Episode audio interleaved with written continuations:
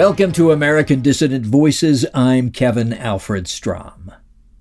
What would be the result of all Jew aware and race aware white people uniting and publicly saying, despite whatever differences they may have on other issues, we are one to the world on the paramount issues of race and Jewish power. Would this be desirable? And if so, how might it be achieved? Of course, a million or more people who don't want to be ruled by Jews and who passionately care about our race's survival, all saying in unison, We are one, and backing that up with hard work, tithing or the equivalent, and physical action would indeed be desirable. The question in my mind is whether or not that can be achieved by one, trying to unite the already aware ones by overlooking or compromising with the different goals and outlooks they encompass, or two, by trying to awaken the unaware ones whose instincts are sound by education and inspiration and bringing them around to a unified outlook and set of goals. Or three, by trying to quote unquote unite everyone who is to the right of Trump, by compromising, by dissimulating much of our truth which would be rejected by the vast majority of such people if stated clearly or at all. I reject number three. No one can outlie the Jews. Our outreach work should be based on truth, and I know for sure that mine has to be. I like to be kind even when correcting someone. But I just cannot pretend to believe what I know isn't so. This type of dissimulation has gotten us in trouble again and again and again, and wasted so many lifetimes for nothing. Think of all the good folks who wasted their lives supporting the John Birch Society, or Young Americans for Freedom, or the Moral Majority, or other kosher patriot groups. Not only are their announced goals ultimately irrelevant to the real war for survival that we face, but they actively give lip service and more to the enemy and his positions the races are equal, Jews are chosen, etc. As I've pointed out before, if you pretend that such things are true, you'll attract to your organization many people who believe they actually are true, and eventually such people will transform your group. So I reject number three. Let's think about numbers one and two. Something like a big, loud, We Are One of unity was heard in Germany in 1933. It wasn't total unity, though. Quite a few of the already Jew aware and race aware people never united under Hitler's leadership, and some even opposed his movement and government. But the fully Jew aware and race aware folks in Germany in the 1920s and early 30s were a small fraction of the population. And those who opposed Hitler were a fraction of that fraction. So their disunity was more than compensated for by a huge wave of popular support from average people the awareness level of these ordinary people was on average pretty low, but they instinctively were attracted to National Socialism because it spoke to their hearts and their needs. And then there was yet another wave of popular support when simple folk saw the great results that National Socialism was bringing to their families and their country. And, as always in any time of change, one always sees a groundswell of support and unity from people who simply want to work for or curry favor with the winning side and the National Socialists were, for a golden moment in history, the winning side. Hitler's movement attracted people, both the aware and unaware, for several reasons, none of which, except one, had anything to do with compromise. He did compromise on Christianity, which he privately viewed as a bane but publicly supported, while at the same time promoting a new kind of spirituality among the youth and an elite. His movement attracted people. One, because his basic message was simple, truthful, and easy to understand. Jews are enemies, the enemy, who have betrayed Germany.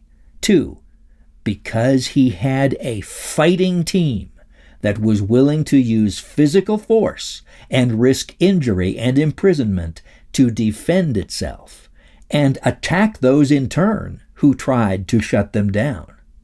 This deeply impresses the popular mind.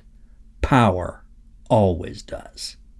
And three, because Germany was in terrible shape misruled by her enemies, with mass starvation, poverty, death, demoralization, and with degeneracy, corruption, and vice being promoted at every turn, while communists rioted and grabbed tyrannical power wherever they could, and the National Socialists promised credibly that they could and would put an end to the suffering and chaos.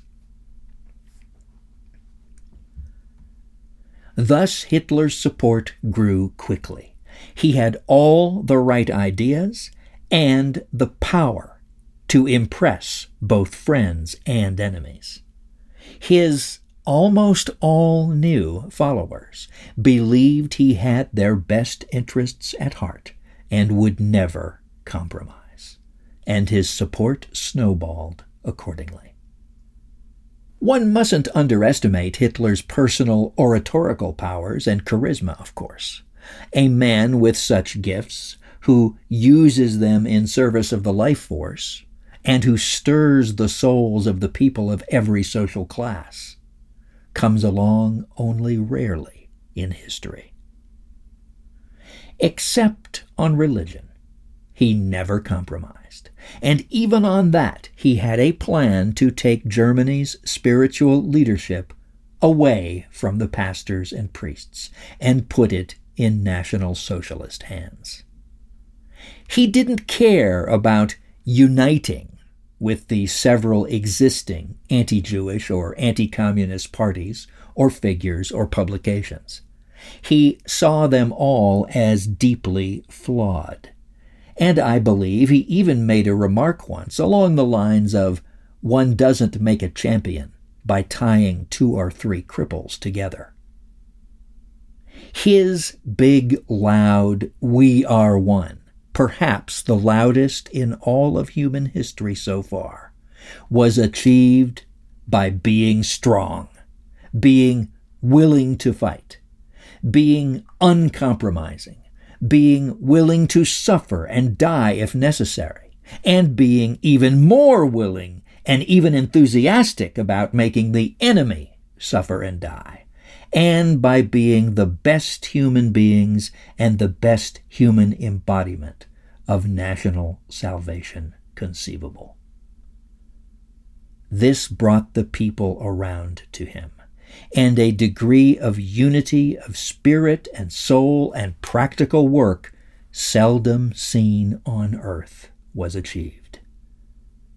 He may have attracted quite a few members of the other anti Jewish parties, I'm sure he did, but he could have done it all without them. Their numbers were negligible. Most of his support came from new people who weren't particularly aware of who was trying to kill them until Hitler told them. So Hitler built unity and got to the we are one point using technique two, finding new, mostly unaware people who had sound instincts and building a community of purpose with them. And with a small dose of technique one, recruiting from and uniting the already aware added in. So, a very well done Technique 1 and Technique 2 can lead to something resembling the ambitious goal of Technique 3, uniting the whole nation, but without the compromise. Even though our circumstances are different now, we can learn much from Hitler's example. We can also learn from the Trump phenomenon.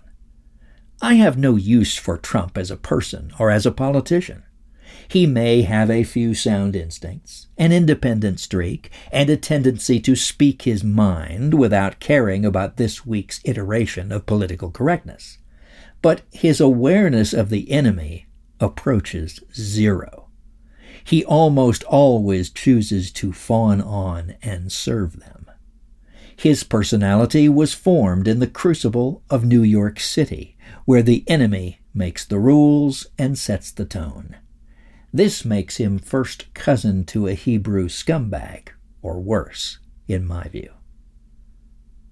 But the Trump phenomenon shows how deeply white Americans want and need a leader, someone with perceived power, wealth, and authority who will speak for them, fight for them, and has their best interests at heart. Even the massive hate campaign against him, launched by the Jewish controlled media, couldn't shake these folks' faith in him. They still number in the dozens of millions at least, and most believe he is still the legitimate president. That's quite an accomplishment. Trump compromised all over the place. But that wasn't what brought his followers to him. The compromises were done in hopes of getting some support or breaks from the enemy media. Good luck with that, and the GOP, and Wall Street, and the war lobby. His rank and file followers probably wish he had not made those compromises, and, to the extent they even understand what is happening, would like him even more if he hadn't. In their secret hearts, they hope that Trump is even more right wing than he appears to be. And many believe that, quote unquote, he has to say those politically correct things just to stay alive, or to be allowed on the media, or in the party, etc. They want a Trump who's even more of an authoritarian strongman, even more of an immigration hardliner, even more of an anti communist than even the enemy media portray him to be. They'd be delighted if a military coup put him in the White House, quote unquote, until the job gets done. I do want to reach these folks, the best of them anyway, and bring them up many rungs on the ladder of awareness. That's what I'm trying to do. Some will understand well and quickly once things have been explained to them and be drawn to the uncompromising long term views and plan of the National Alliance. These can become part of our intentional community and can lead the expansion of our outreach to others. Part of the expansion of that outreach, which we've never had enough support or personnel to do, would be single issue front groups, or groups which tailor our message in a less radical and more palatable form for people of limited understanding. Those whose understanding is and always will be inherently very limited because of personality type, intelligence, childhood religious imprinting, etc., will have to be unified in that manner. The unification of the less aware will have to be led by the fully aware, by Pierceans, in other words. Compromising with the less aware would be fatal. Look at what happened to the Democratic Party in the U.S. In my grandparents' time, it was the party of the white working class, opposed Wall Street financial interests, and supported white racial integrity. But to build a coalition and increase its vote to win elections, it decided to partner with Wall Street, the banks, communists, Jews, and other anti whites. We see the results today. It doesn't even faintly resemble the party of 1920 and has literally reversed its stance on all issues of importance. Another thing that indicates to me that the compromise method won't work is this it's fake, it's insincere. Sharp differences boil beneath the surface, ready to erupt like the Tonga volcano. The moment one or more of a compromise coalition's component groups feels it is to their advantage to do so, they will attack or sell out the rest of the coalition. When faced with a serious outside challenge, the groups may collapse into infighting. Some component groups might hate a coalition partner more than they hate the outside enemy. That's a formula for disaster. One of them might make a deal with the enemy.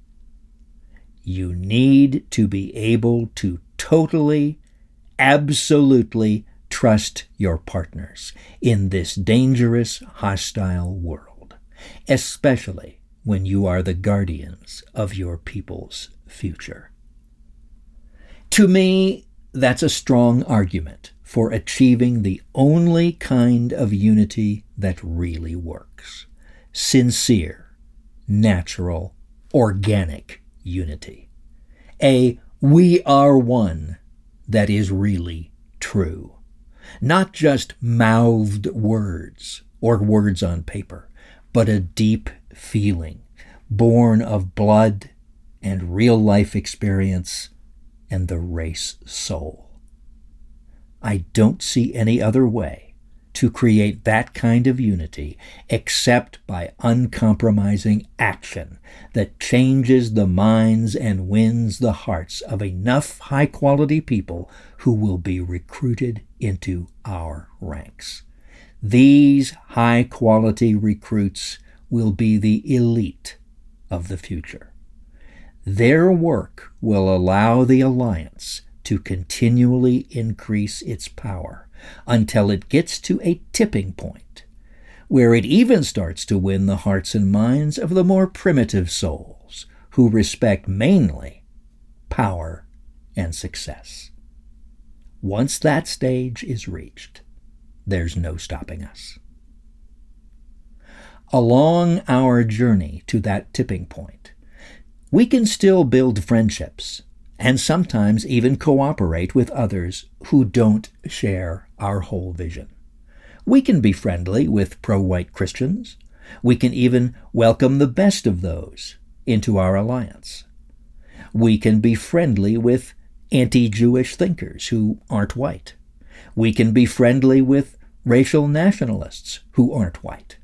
We can be friendly with people who've figured out the fractional reserve banking scam.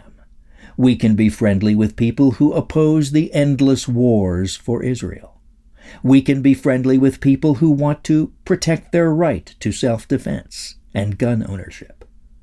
We can be friendly with people who oppose the lies of big pharma and the censorship of big tech. But we must never forget that there is no other solution for us. No other way to secure our children's future forever except the radical biocentrism and racial national socialism of William Pierce. We mustn't ever try to grow the alliance by incorporating new elements who don't share that specific vision. That specific vision is a necessity. It must never be compromised away. Never. It was compromised away not too long ago when the Alliance purchased Resistance Records about a quarter century ago. It was seen as a way to bring disaffected and powerfully pro white youth into the Alliance orbit and influence their thinking and organize them to make a larger and even more effective alliance. Unfortunately, the influence worked the other way, and until Will Williams stepped in and restored the centrality of Dr. Pierce's vision, the alliance slid disastrously toward a big tent and generalized pro white approach the spiritual, cosmotheist aspects of Alliance ideology were ditched because they were too narrow and offended Christians. The building of a new consciousness, a new order, a new people was ditched too. And the newcomers got all excited for a few months about becoming pro white legislative lobbyists a few years after losing its radicalism and becoming yet another generic pro white group, something for which there was little demand, the alliance almost dissolved. We are the people who have figured out the solution. We have found the way, not only for our race to survive, but to reach unheard of heights. And there is no other way. We must passionately believe that, and we must passionately live that belief, or we may fail. We must not give in to negativity or depression or exhaustion. It's our responsibility to be the best men and women we can be to be the best examples we can be, to be the best bearers of that message that we can be, so that we can recruit an elite million who will unite our race's 1,000 billion into a We Are One that will last forever.